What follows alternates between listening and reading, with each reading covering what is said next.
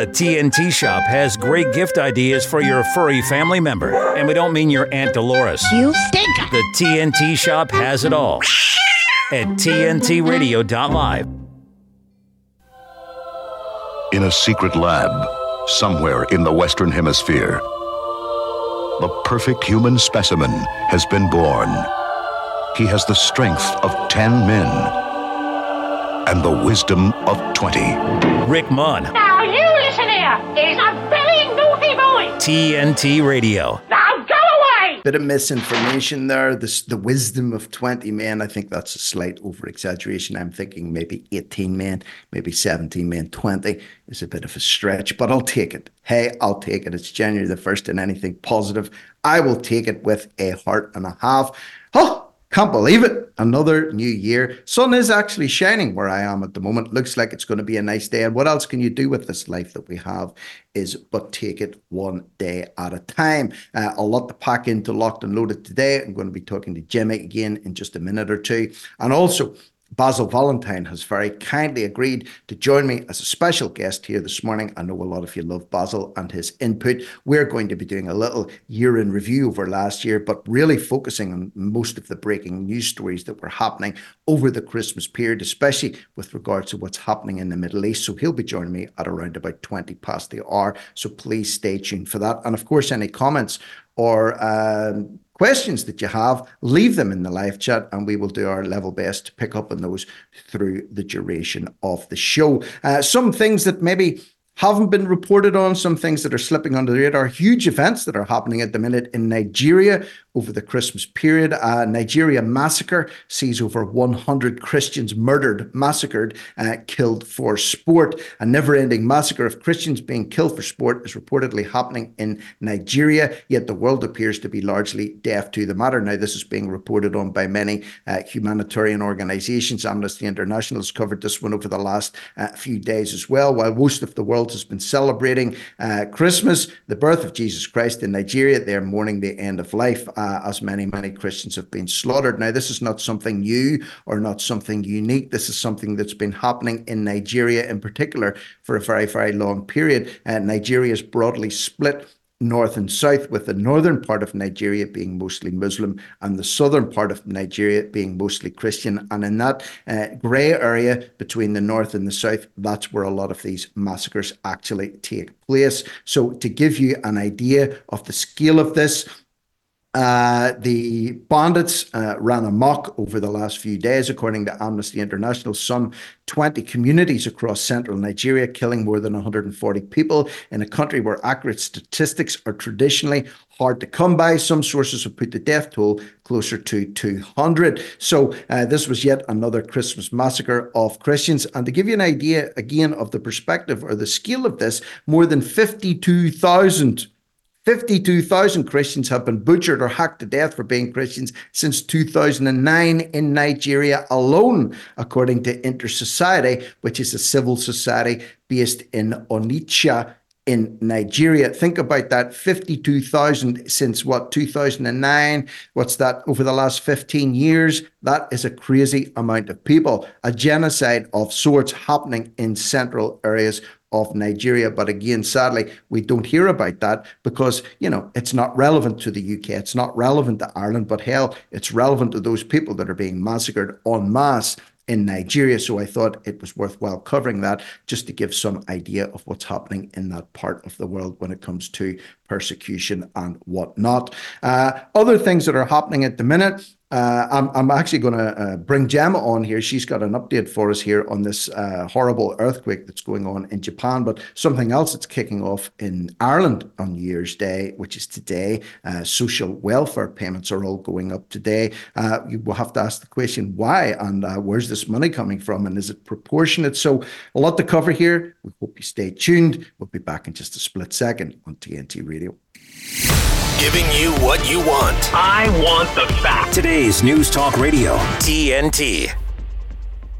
Gemma, I just thought I would bounce this one off you. Uh, I'd like to get your input on these uh, issues. So, today, New Year's Day, an array of social welfare payments are set to rise in Ireland after increase unveiled in the budget in 2024. Social Protection Minister Heather Humphreys said pay rises come as part of the biggest ever social welfare budget. So, you know, Ireland's not doing great at the minute financially. A lot of people are struggling here at the moment. Uh, the government, though, seems to have plenty of money to send in overseas aid, to bring people in, to put up modular houses, and so on and so forth. Now, everyone's getting increased welfare payments. Some of them I would say, are a little bit of a slap in the face. So, for example, uh, if you are a carer of someone who is disabled, you will get a 10 euro per month rise in your welfare payments, which it, which equates to about eight pounds a month or two pounds a week.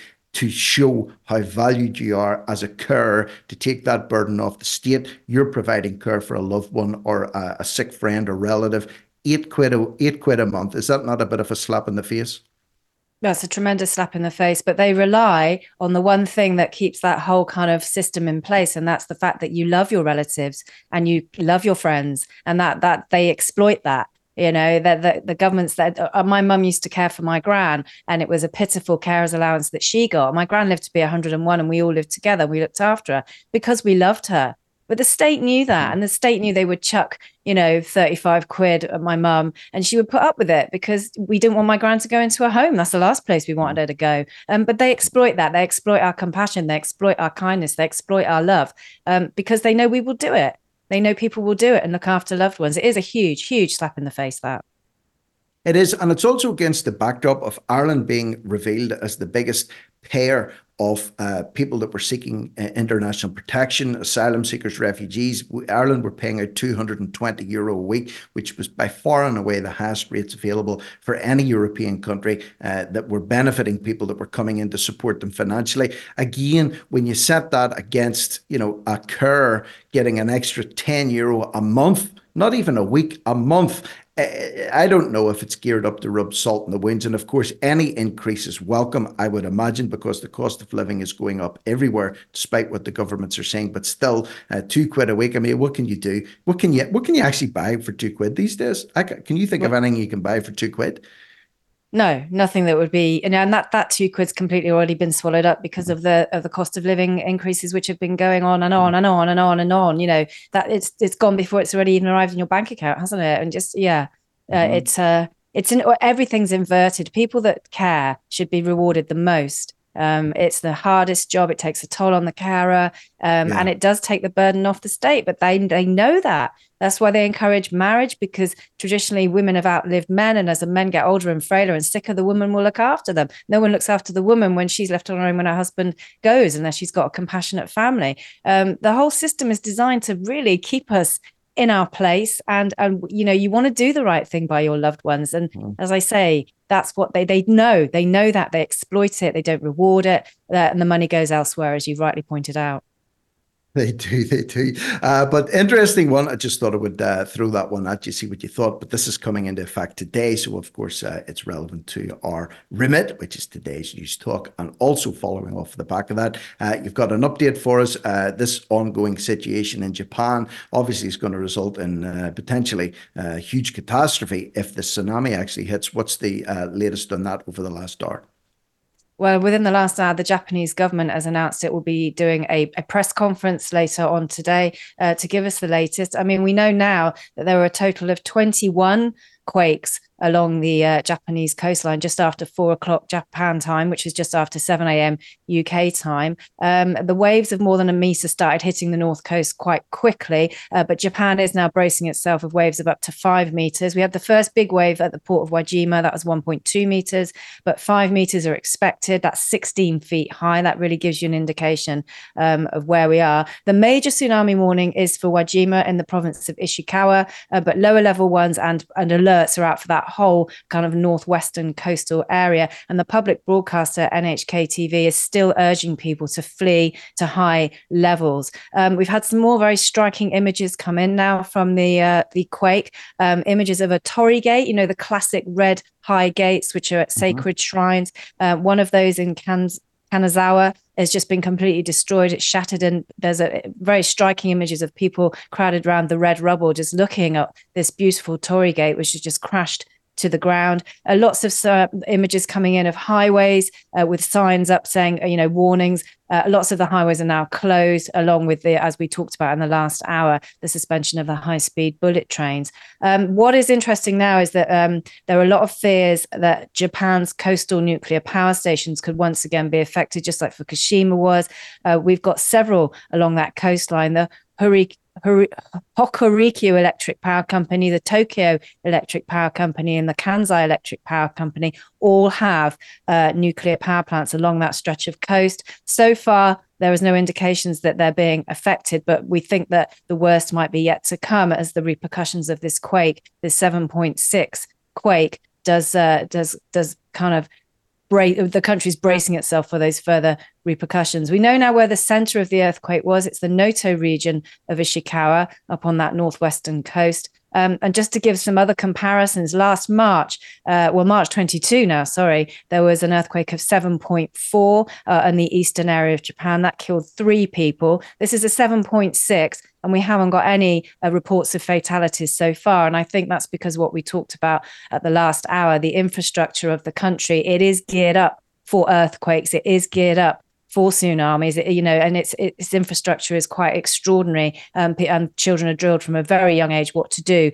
in the event of an earthquake and tsunami warnings.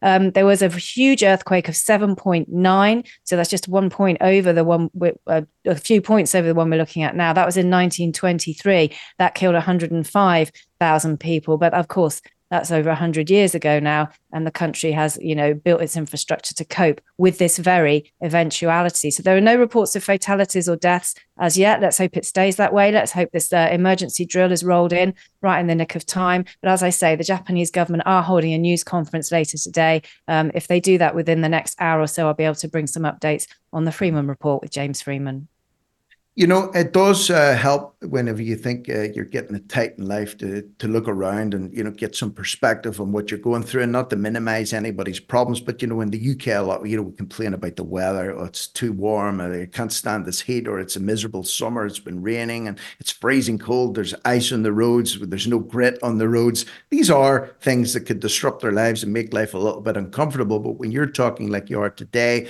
about people, even in a place that's geared up for earthquake preparedness. They still have to deal with it. Uh, they still have to potentially uh, face loss, losing their homes, or in this case, be prepared to flee to the high ground. Uh, I'm sure there's better things that those people would like to be doing on New Year's Day than potentially packing up an overnight bag and heading for the hills. Uh, it does lend a little bit of perspective on what uh, real weather and uh, you know you know environmental disasters actually are. Thankfully, uh, we're reasonably well shielded from that here in the UK and Ireland. You know, we don't have to worry about earthquakes per se or tsunamis where we are anyway. Uh, I, I, wouldn't want to be uh, on uh, that island right now. No, quite. Um, but uh, the thankful thing is, it does seem to be working. I mean, they are in the Pacific Rim. It is an unstable part of the world, that ring of fire, uh, where mm. earthquakes and volcanoes are, you know, geologically more prone to happen. Um, but they they are an incredibly efficient culture. They are incredibly community orientated. Um, there are some images that you can see on social media of the roads have been completely ripped up, like um, they're like hills of concrete with cracks in them, and you were thinking, oh my goodness me! And there are people just sitting around quite what looks like looking just into their mobile phones you know it, they are more prepared uh, than we would ever be here in the UK. I mean, you're quite right. A little bit of grill, um, snow or ice on the mm-hmm. roads, and everybody goes into panic mode. Um, mm. So it, it's great to see that their policies are working. It's great to see that their national broadcaster is working in tandem with the government. And and Jap- Japanese people are they're, they're, quite obedient people. They will do what they're told. They've been told to mm. flee to the high ground. They're doing exactly that, and we, we're not seeing any fatalities. And let's hope it stays that way right the way through the day. And let's hope we don't see waves of five meters, 16 feet high, uh, bashing that coastline across the, the north and the west. Yeah, indeed. So, uh, like like you said, uh, you'll keep us updated uh, later on uh, during TNT during your shift anyway, possibly into the Freeman report if there is any updates in that. So please stay tuned. Obviously, uh, when I go off for uh, James will be on, and Gemma also does news editorials for James too. So stay tuned for any updates in that. A big thanks to you, Gemma, of course, for bringing that to us this morning, and of course, happy New Year to you too as well. And all being well, we shall reconvene again tomorrow, second of January, eh, 2020. 2024. That's Gemma Cooper. Uh, stay tuned, you lovely people out there. I'll be joined in a, in a minute or two by the one and only Basil Valentine. So plenty more to come here in Locked and Loaded only TNT Radio. TNT Radio's Patrick Henningsen. There's a dark cloud which is gathering over Ukraine. This has been an absolute disaster. In the last month alone, as I reported previously, Ukraine's lost 13,000 troops in October. So, what does that mean? Well, you can guess that recruitment is probably down. So, right now, the government in Kiev, the Zelensky government's doing forced conscription. Morale is at an all time low. Uh, we've also seen conscientious objectors uh, who are taking to social media like Telegram, who reported uh, that they were just finished a six month prison sentence uh, after refusing to go to the front line. Some of the forced conscripts rebelled, were imprisoned for six months, did a six month sentence, and then the day before their release, they were put into a van and then sent to the front line. I kid you not. Patrick Henningsen on today's News Talk, TNT Radio. Here's a bushfire fact bushfires can occur without warning. So, if you're travelling during bushfire season, here are three simple steps to remember. 1. Check the fire danger rating before you go. The higher the fire danger rating, the more dangerous the conditions. It may be safer to replan your trip. 2. Think about the area you're going to and what you would do if a fire started. How would you escape the area if you needed to? And where would you go? Check if there's a neighbourhood safer place. 3. It's dangerous to drive through smoke or fire. If you can't find a way to avoid the fire, park in a cleared area, face the car towards the fire, and turn the engine off. Then lie on the floor and cover yourself to protect yourself from radiant heat. Live bushfire ready. For more helpful tips, visit myfireplan.com.au today. The human mind is like a computer, no matter how efficient it may be. Its reliability is only as great as the information fed into it. That's a campaign promise. Tell us the truth. Tell us the truth. We mandate that the truth be told. You're hearing it. TNT. Okay, uh, first locked and loaded of 2024. This is TNT Radio. I'm Rick Munn, and I'm very happy to be joined again by the one and only Basil Valentine. He made a quick appearance uh, towards the tail end of 2023, which is his first real appearance on Locked and Loaded since February last year. Uh, so we're going to try and rectify that. We're going to have a kickoff session here for 2024 uh, with Basil, uh, and I'm very happy to be joined by him again. We're going to look at what's happening in the world at the minute over the Christmas period, what we think is going to maybe be happening and unraveling into 2024. And if you don't already follow this chap on social media, you can follow him on the X slash Twitter platform at at says S A Y S underscore Basil. You'll be able to read his uh, musings and his postings there uh, until your hearts are content. Now, I want to kick things off here. Uh, this is something that's close to Basil's heart. Uh, yes, uh, not yesterday, but over the last few days, uh, it is with great sadness that the family of John Pilger announced that he died on the 30th of December in London, aged 84 years of age. His journalism and documentaries were celebrated around the world, but to his family, he was simply the most amazing and loved dad, granddad, and partner. Rest in peace. Basil, this chap meant a lot to you. Uh, what do we, what can you tell us about uh, the work of John Pilger? Well, first of all, Happy New Year, Rick, and Happy New Year to our listeners all around the world. And uh, yes, I mean, Pilger was a real pioneer of investigative journalism and war reporting.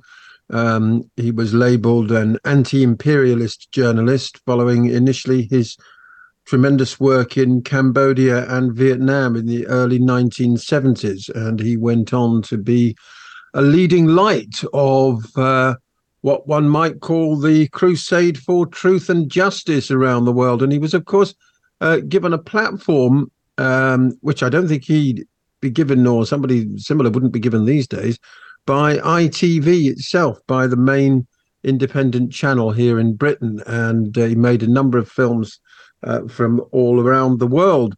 Uh, 20 years ago, of course, he famously made Palestine is Still the Issue.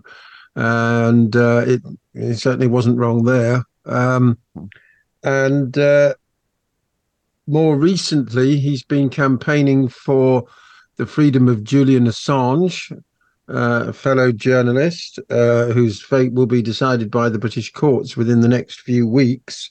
And he was also very well aware of the extent to which uh, Western populations these days are heavily propagandized. If I could quote from an article he published, Silencing the Lambs How Propaganda Works, this was published in August of last year. Um, in the 1970s, I met one of Hitler's leading propagandists, Leni Riefenstahl, whose epic films glorified the Nazis. We happened to be staying at the same lodge in Kenya, where she was on a photography assignment. She told me that the patriotic messages of her films were dependent not on orders from above, but on what she called the submissive void of the German public. Did that include the liberal educated bourgeoisie? I asked. Yes, especially them, she said. I think of this, writes Pilger, as I look around at the propaganda now consuming Western societies. Of course, we are very different from Germany in the 1930s. We live in information societies. We have never been more aware, more in touch, and better connected. Or are, or are we? Do we live in a media society where brainwashing is insidious and relentless, and perception is filtered according to the needs and lies of state and corporate power.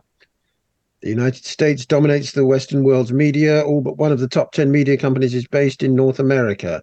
The internet and social media, Google, Twitter, Facebook, are mostly American owned and controlled. In my lifetime, he goes on, the United States has overthrown or attempted to overthrow more than 50 governments, mostly democracies. It has interfered in democratic elections in 30 countries. It has dropped bombs on the people of 30 countries, most of them poor and defenseless etc. So Pilger, right up there towards the end of his life, continuing to hit the nail on the head. The extent mm. and scale of this carnage, he writes, are largely unreported and unrecognized, and those responsible continue to dominate Anglo American political life. Which brings me neatly on to the next story, Rick, uh, which yeah. is that one such ghoul, Tony Blair, is being lined up for a new role in the Middle East to facilitate the ethnic cleansing of Palestine. Pilger's uh, words have never been more prophetic or more true. I, I, love your vocabulary. Some of your words are forever etched in my mind. Pithy uh, being one, and paucity uh, being another two fantastic words that you used to throw around liberally like salt on a pizza. Uh, I like salt on a pizza, so don't ask me where that one came from. But yes, uh, ghoul. I, Black, oh, ground black pepper is an absolute must, yes, uh, in addition to copious amounts of Malvern sea salt or Malvern sea salt. But anyway, I digress slightly. But the word ghoul you used to mention, uh, Tony Blair, I think is particularly fitting. Blair, uh, when he ceased to become uh, Prime Minister of uh, the UK, of course, he did have a role as a peace envoy in the Middle East. He's never really went too far away from the political stage. And now we can see him uh, sniffing around the perimeters again uh, with a potential uh, job to be done in the Middle East. Uh, you know, uh, uh, why, why will this guy just not dry up and blow away like an autumn leaf? Why, why is he perpetually uh, floating around like a like a turd that just won't flush in the cistern bowl? Well, he's good chums with Benjamin Netanyahu. That's why he's been nominated. If I can uh, quote from Ashish Prashar on the X platform this morning. As a former employee of Tony Blair, I can tell you that as the Middle East peace envoy, he never looked for a settlement that would be good for Palestinians and has no business making decisions about Palestinian lives going forward.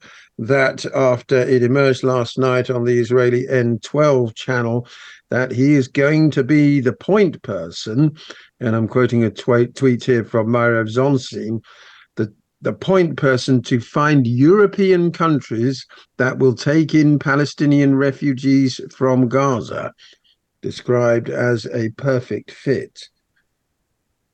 Honestly, uh, actually, I'm uh, I, I'm banned from posting on Twitter for a few more days as a result of a contretemps with Mike Pompeo, the mm. former Secretary of State Patrick Henningsen last night uh, said, "Oh well, you know, I wasn't punching down, punching at Mike Pompeo, but uh, I disagree for all his elevated status I was Mhm. certainly pum- punching down in terms of intellectual ability or moral courage because he has a complete void in both, which is why I Yeah. went after it. But Twitter reacted.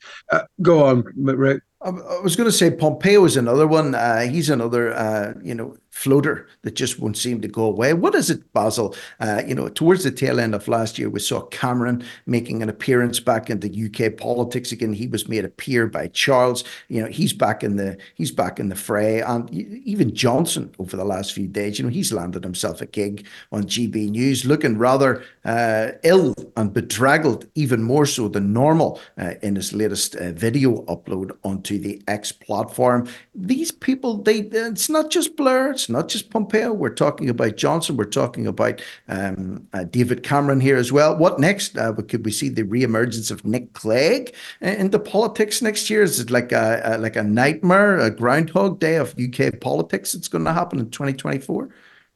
And US politics. Look at that dreadful Nikki Haley creature creeping around. My God.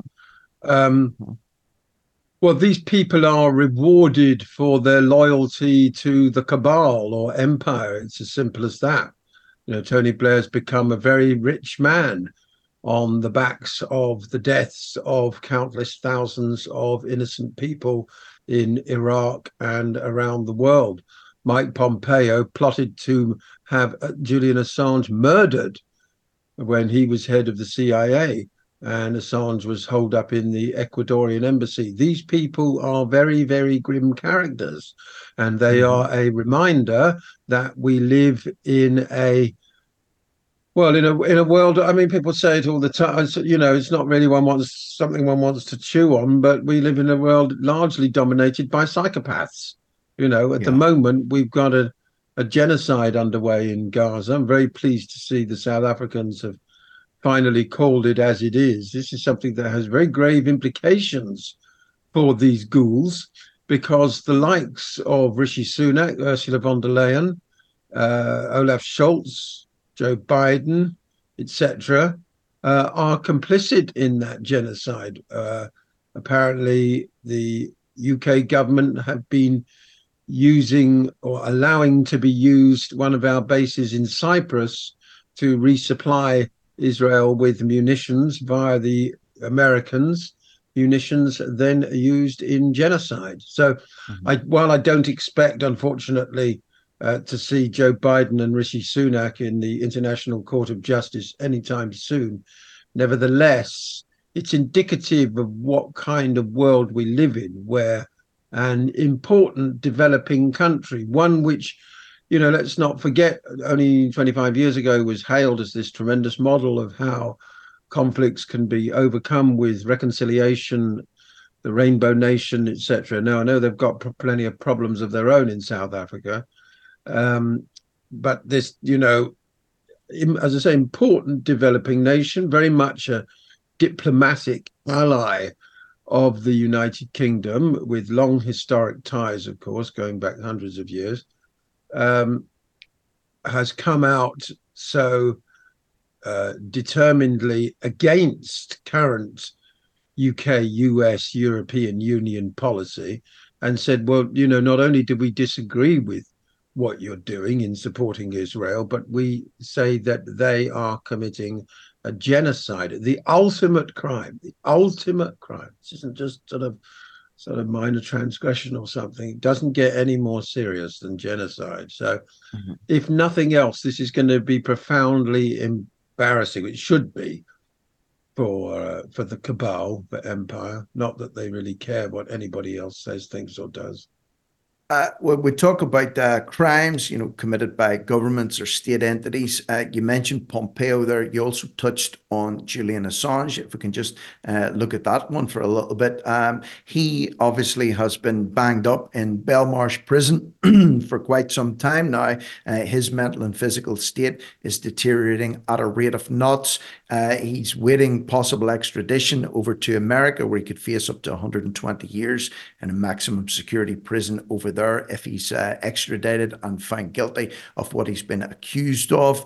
Uh, there seems to have been relative silence uh, in terms of people getting behind him. I know the Australian government were very, very slow under Scott Morrison to get behind Assange, and the same uh, is the case with Albanese. Recently, though, Basil, we've seen more, uh, how would you say, higher profile people like Tucker Carlson, I believe, recently paid a visit uh, over to the. UK to uh, the to to Belmarsh. Uh, he was with uh, Stella Assange, Julian Assange's wife. that can't be bad whenever it comes to at least raising awareness for this.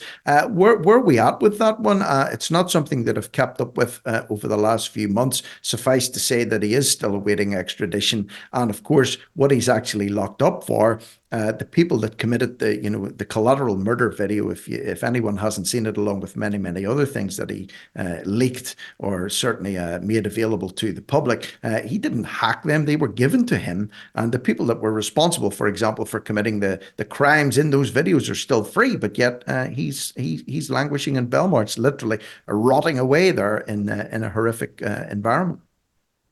Well, absolutely. It's indicative of what's wrong with the world, isn't it? That um, you know people who commit war crimes are not only walking free but are rewarded and given platforms on corporate media. You know, Blair's long since been yeah. in inverted commas rehabilitated. I mean, fortunately, in Blair's case, he is still regarded as a total pariah by the vast majority of the British public, and uh, long may that continue. And relatively recently an MP for the Alba Party, the breakaway group from the Scottish Nationalists, said in a debate at Westminster Hall that Blair should be arrested and tried for war crimes. So, you know, there is still very much that strand of opinion out there, even though uh, the BBC falling over themselves always to uh, put him on air and all the rest of it. Um, as you say, Assange, I mean, it doesn't look particularly good. I can't help thinking that the likelihood is he will go to America, um, but that when he gets there, he will, of course, be humiliated further simply by the process. But you know what American legal system is like, and they love their plea bargains, don't they? They love to uh, fudge the issue. So Hmm. My guess, if you you know, as a as a betting man, I do like a bet, Rick, but I, I don't think the bookies are offering any markets on this. I I would suggest, and I might get a decent price on this, that he would he would be extradited and would then be held in the US for about another 18 months or two years before finally being released on all sorts of conditions. Um, one that was suggested was that he wouldn't be allowed to use the internet ever again. I mean, really bizarre, but that he would be released on some sort of plea bargain deal uh, on the basis of the time served in Belmarsh and, and, what have you. So it would be, you know what I mean? He'd get a further slap on the wrists and uh, told to disappear. Um, and of course, it goes I back. hope I'm wrong.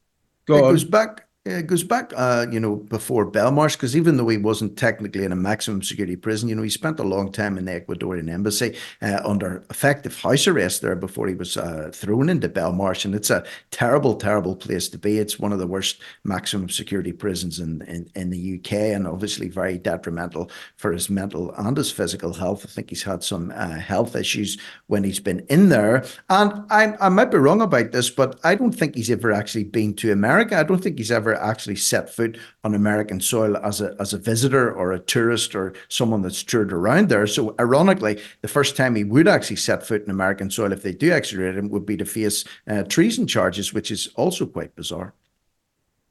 I mean, the optics will be extremely bad for the United States and the United Kingdom if he is extradited. I mean, depending on uh, when he's physically taken to RAF Brize Norton or Heathrow or wherever he leaves from, there there would be thousands of people on the street blocking any um, you know police prison convoy containing him. There there will be physical attempts to prevent his extradition. That much is guaranteed. So uh, it's going to be a dreadful spectacle, uh, unless, of course, they manage to spirit him away in the middle of the night, without, which is uh, probably more likely, you know, without having told family and and therefore press and supporters exactly when he's going to be physically removed. I mean, the case itself, uh, I've heard Craig Murray talk about it. He's one of the experts. Um, you know, there are all sorts of, you know, legal processes which really mean that the whole thing should be thrown out, such as um, the uh, defense files having been stolen by uh, the US authorities, you know, uh, things that should just mean that this case is immediately dismissed. You know, there are no, there are no, you know, real legal grounds for it. It's an entirely pernicious persecution as much as a prosecution because he embarrassed uh, important officials and humiliated them. And that's what they can't stand, and that's why they're determined to punish him powerful uh, those two words sound very similar but in reality they're totally different he's being uh, persecuted rather than being prosecuted i think is a fantastic yes. way to describe that whole assange situation and let's hope uh, fingers crossed in 2024 there's a little light uh, appearing at the end of Belmarsh's dark tunnels for uh, Julian Assange. We've got to take a quick break right now, Basil, for some ads. When we come back, I want to look at what's uh, been happening in the Middle East over the Christmas period. Uh, things aren't uh, dissipating in any way over there. In fact, uh, tensions seem to be rising uh, with regards to Yemen and the Red Sea. We're going to look at that when we come back. So please stay tuned for more here on TNT Radio. We'll be right back. From weather and traffic reports to news of political developments we turn to journalists for the information we need to live our daily lives.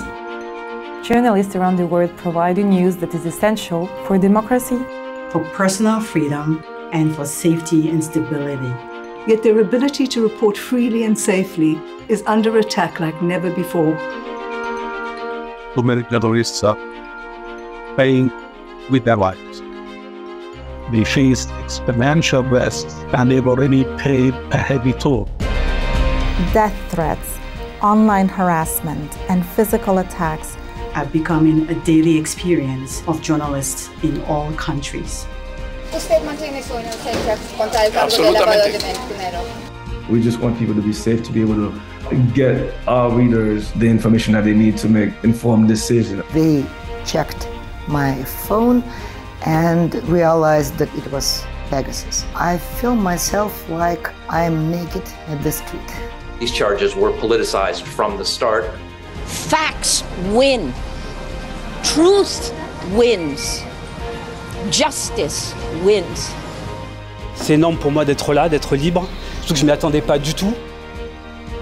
Stand with a free press. Stand with journalists whose reporting won't be silenced. Press freedom is your freedom.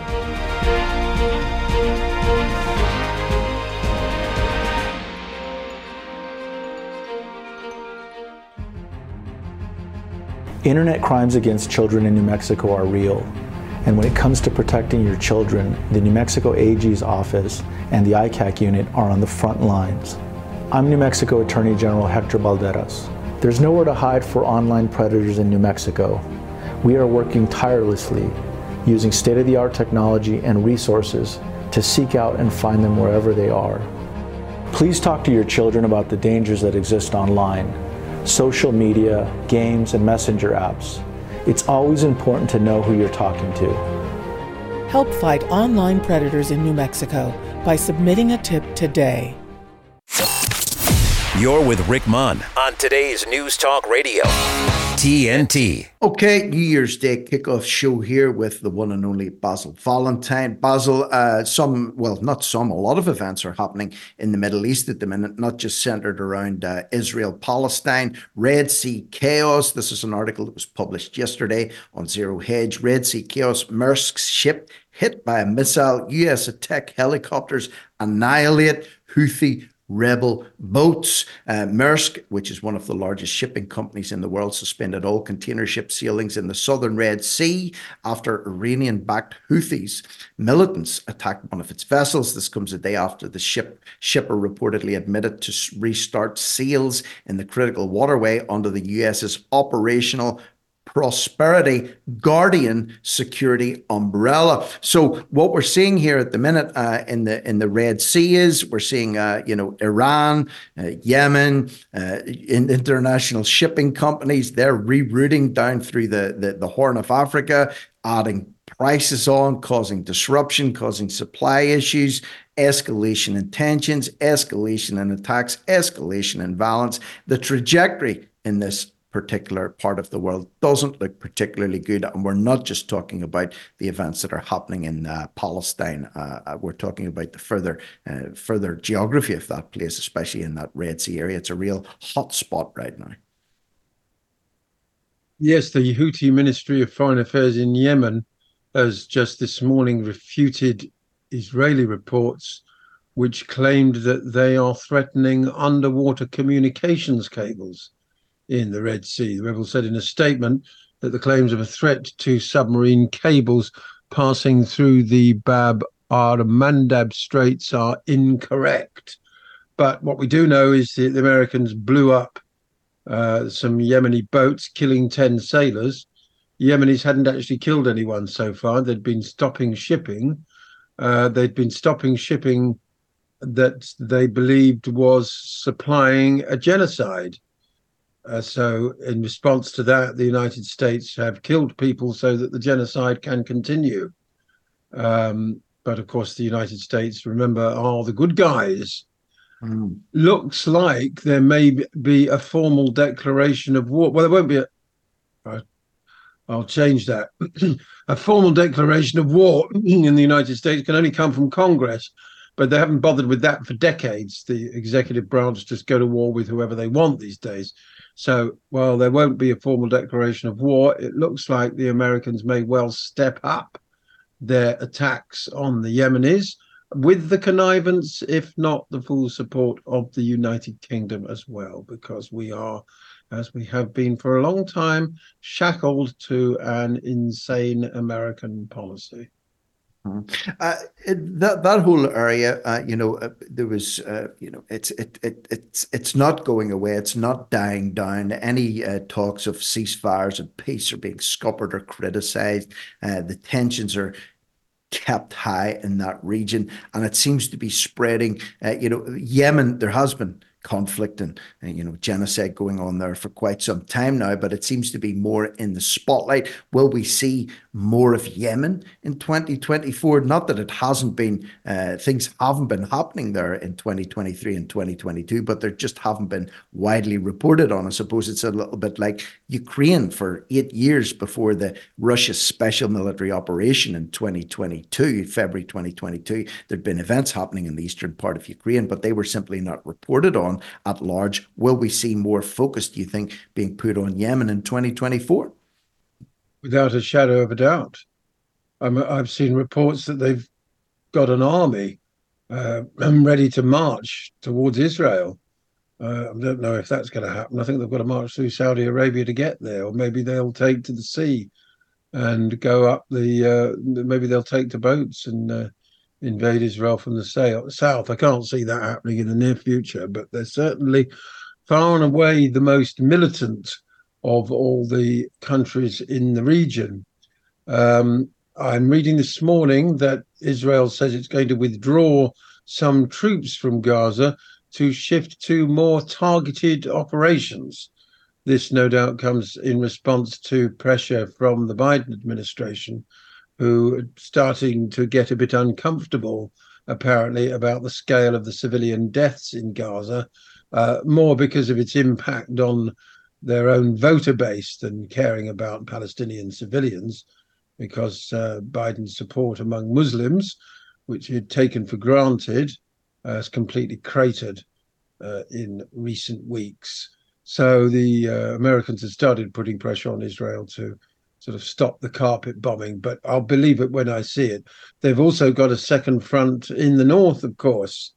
Uh, Israel has warned that if Hezbollah does not back down, a full on Lebanon war looms. Both Hamas and Hezbollah are backed by Iran, say The Guardian, whose militant allies in Syria, Iraq, and Yemen have also been carrying out longer range attacks against Israel. The Iraqis, of course, have decided they want no more of the American bases in their country. Why should they? Um, I mean, from my point of view, uh, Rick, you know, it didn't have to be like this. There was no, re- you know, if we went rewound a hundred years uh, to the declining Ottoman Empire and all the rest of it, um, you know, the timeline that we've gone down, the establishment of the state of Israel, the Nakba that was part of that, the terrorist attacks, and then the subsequent refusal of Israel to define its own borders, the, failure to establish the two state solution, the endless wars uh, that have followed, including Iraq and now Gaza. You know, the whole area has been drenched in blood, misery, and suffering for mm. far too long. And mm. it's time it came to an end and took a decisive turn towards peaceful cooperation and coexistence. Sounds absolutely beautiful but uh I, you know i don't want to be a damn squib here and i think you know you know it's something that you know anybody with any modicum of sense would would hope for would hope to see that uh happening within 2024 but i'm a big believer in looking at trajectories and velocities in the way. The trajectories going in the middle east at the minute and the way other people are being not sucked into this conflict but you mentioned iran there. You know there's absolutely no love lost whatsoever between iran and america and i can remember I think it was in January of 2020, 2020, just before the whole uh, COVID scandemic was unleashed upon the world, I believe there was a, a very prominent Iranian general, a very beloved Iranian general called Qasem Soleimani, was uh, killed by a, an American drone strike uh, sanctioned by Donald Trump. And I think it was actually That's carried right. out when he was in, a, in an Iraqi airport. But anyway, he was an Iranian general. And I can remember back then, Basil, and I didn't really follow world, you know, geopolitical events back in 2000, in the year 2000. But I can remember the tension that was uh, raised after that assassination of Soleimani. Uh, the Iranian people were baying for American blood. They were talking about uh, unleashing hell on America, on all supporters of America, on Israel. That didn't quite come to its conclusion. I suppose, thankfully, in a way. Otherwise, it could have been a, a you know a horrendous amount of bloodshed there. But it seems to be. Uh, I would imagine that the Iranians have never fully forgotten about that strike, and they're maybe simply biding their time. And you know, 2024 with everything else that's going on with Yemen and with Palestine and with uh, Israel, you know, who knows what could happen there? The volatility's off the scale in that region. Yeah, well, there was a bit of a thaw with the Iranians, first of all, under Obama with the JCPOA, the uh, agreement to uh, allow Iran to enrich uranium for peaceful purposes as part of its nuclear power program. I mean, extraordinary, really, that the Iranians have to go through this whole process when Israel has undeclared nuclear weapons. Everybody knows they've got them, which actually make military assistance that the US provides illegal under American law. Um, then, of course, Donald Trump ripped up the JCPOA.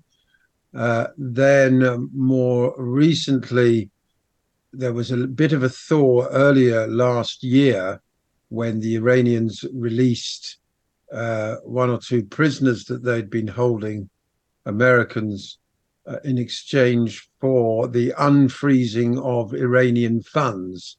Now, that irritated some of the hawks in Washington and Tel Aviv. But of course, things have since then taken uh, a, a, terrible turn for the worse. And you've now got people like Lindsey Graham, senator for South Carolina, uh, saying it's time to bomb Iran. It's time to, you know, flatten them as well. So, um, always time for bombs, isn't there? Always time oh, for yes. bombs. Always money always time and money. That's right. Uh, and the Iranians themselves, meanwhile, have started. Uh, you know, apparently they've started enriching uranium beyond the point at which it is necessary to do so for purely domestic and civil purposes. So the suggestion is that the Iranians may now be on their way to making a bomb. So, absolutely, the whole region is far more unstable and volatile than it has been for a long time. But, you know, this goes back to UN resolutions on Palestine in particular, which were never implemented. You know, let's not forget all the settlements in the West Bank are illegal under international law. Um, you know, the so-called Oslo Accords completely collapsed. The United States have never put the required pressure on the Israelis to, uh, you know, come to the table and and and come up with a an acceptable settlement. Um, they're still mouthing platitudes, Blinken, about a two-state solution at the same time as the Israelis are being very open about the fact they want to ethnically cleanse Gaza. So, mm. you know, looking forward this year, you know, we saw all these, you know, the entire gallery of ghouls going to Tel Aviv to kiss the ring and wrap themselves in the Israeli flag. I don't think that they all thought that to kiss the ring and wrap themselves in the Israeli flag. I don't think that they all thought that the Israelis would go as far as they have and kill as many people as they have quite so indiscriminately. Well, not entirely indiscriminately, because they've been targeting journalists and health workers in particular. But uh, I, I think and I hope that even the repulsive creatures parading on the world stage and masquerading as our leaders are finding it increasingly uncomfortable to be Netanyahu's bedfellow as uh, the Israelis ramp up the ethnic cleansing. I mean, the northern half of Gaza, from all the evidence we've seen, is now uninhabitable. So Blair is going to be now unveiled as this great humanitarian who's come up with this tremendous plan that because northern Gaza is uh, been completely destroyed, all the infrastructure destroyed. Uh, now the tremendously humanitarian thing to do is for European countries, or frankly anywhere, to take Palestinians in as refugees, and it's it's the most obscene thing I think I've ever seen in my life. Uh, one person, just as we come to a close here, Basil, one person who was notably absent uh, from, uh, you know, the Israeli kissing the ring party was Volodymyr Zelensky. As much as I think he wanted to be there, he would like to be a bedfellow with Benjamin Netanyahu. Uh, he was uh, told maybe it's not the time for you to be jumping on this bandwagon and trying to promote your own cause further. I can't believe actually it's two years since I remember uh, I did a live broadcast on the tw- Sunday Wire show. Patrick was over in Belfast. It was January or February of 2022. Uh, you were on the show. Freddie Ponton was on the show. Patrick and I were talking to all, we were having a round table, and it was just before uh, Ukraine was invaded by Russia as part of their so called special military operation. It's hard to believe that's coming up on its second anniversary, Basil, but I also believe there was almost a passing of the torch in terms of, uh, you know, the focus going from Ukraine, Russia to uh, Israel, Palestine in October the 7th of this year. Could 2024 be the year that the Ukraine conflict uh, comes to an end? As it were, although of course America and NATO will never actually admit defeat in their proxy war against Russia, but could that be the end of that one, or certainly the focus moving away from that one entirely in 2024? And we've only got a minute or two left, so what do you reckon the, that that way will end up this year? It should do. Uh, I mean, I'm just reading this morning that US funding for Ukraine has dried up, but uh, apparently uh, Europe is going into overdrive to produce munitions for Ukraine, want to keep the war going. And of course, you've got some idiots saying, American commentators saying, we have to continue to, you know, supply the Ukrainians with whatever weapons they need, because if not, you know, Vladimir Putin is going to invade Western Europe or you know, we, we won't be safe. World War Three will break out if we don't defeat him. Absolute nonsense. Mm-hmm. It's been very obvious right from the start that whether you agree with it or not, Putin's only aim has been the protection of ethnic Russians in the east of Ukraine. Uh, you know, they don't no interest in going any further than that. Never have done. Uh, so we hope that that does peter out. I mean, what a ridiculous cost! You know, Boris Johnson going to be parading around on GB News. He needs to be heckled. These people Mm-hmm. need to be held to account. He went to Istanbul and scuppered the peace talks. Mm-hmm. Thousands and thousands of people have died. Thousands have been bereaved. Thousands have been seriously wounded and mutilated as a result of that idiot's intervention. You know, and billions and billions of aid uh, pumped into that uh, military aid and funding, of course, going into that black accountlessness void that is Ukraine over the last two years, when, of course, our own countries are floundering and in dire need of infrastructure upgrades. And, you know, we've got homelessness issues and uh, so on and so forth. It's just been Exactly. an absolute fiasco over the last two well, years. it's time. And It's time we had a complete reordering of politics, isn't it? Not Well, let's just in this country, but around the world. You know, we because we can politics is not dream. serving the people. It's as simple as that. Everybody wants peace and prosperity, and all we get is war, misery, and austerity. Yeah, And we've had enough pit- of it. There's a real paucity of uh, legitimate politicians out there, that's for sure. Indeed. Uh, but I just had to get that word in before the end of the show. Listen, uh, massive thanks to you, my friend, for joining me here on New Year's Thank Day. you. on Locked and Loaded. That's the one and only Basil Valentine. I'm Rick Munn, and all being well, I shall be back again tomorrow morning at 9 with Natalie on Open Line. Stay tuned. James Freeman is incoming here on the one and only TNT Radio.